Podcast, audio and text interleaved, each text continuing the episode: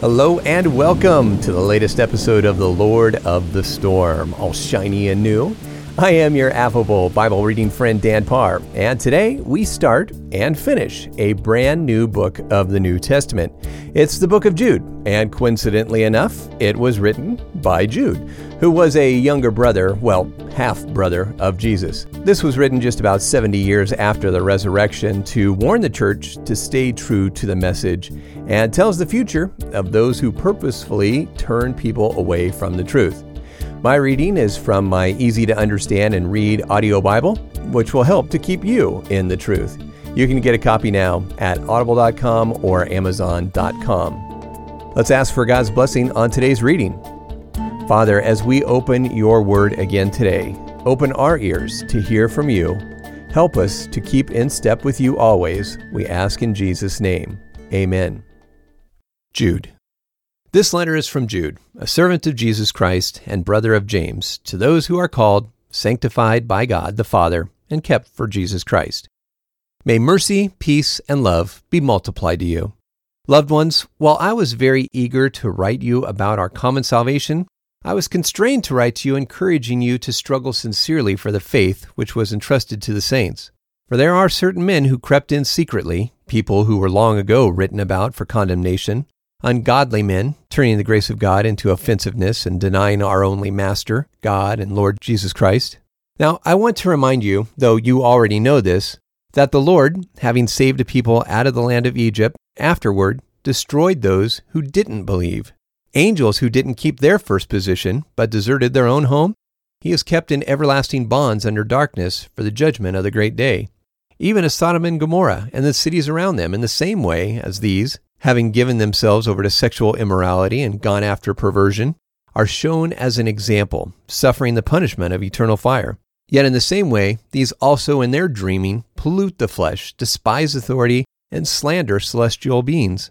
But Michael, the archangel, when disputing with the devil and arguing about the body of Moses, dared not bring against him an abusive condemnation, but said, May the Lord rebuke you. But these people speak evil of whatever things they don't know. They are destroyed by doing these things they understand by instinct, like animals without reason. There is agony for them, for they went in the way of Cain, and rushing to follow in the error of Balaam for profit, and perished in Korah's rebellion. They are hidden rocky reefs in your love feasts, when they feast with you. Shepherds who, without fear, feed themselves.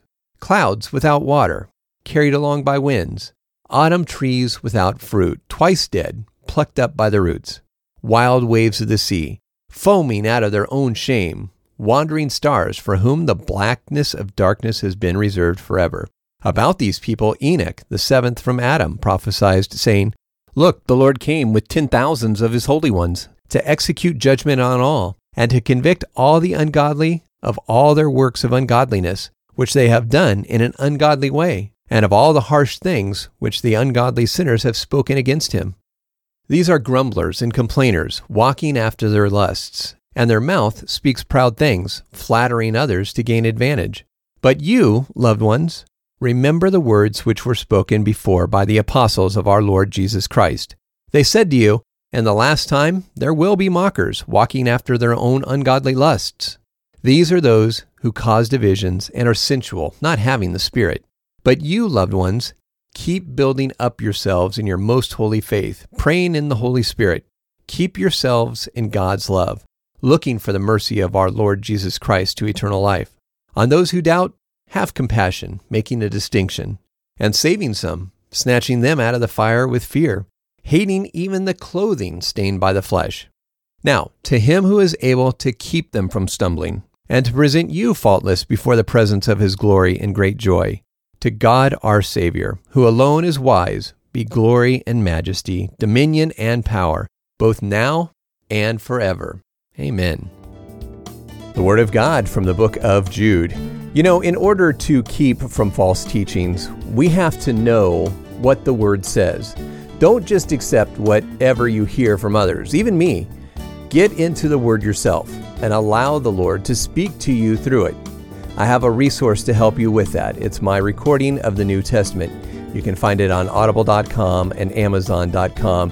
and it will help to remind you of what God says so that you can be grounded in the truth. That's all for today, but we'll be back again soon. Thanks for listening today. God bless.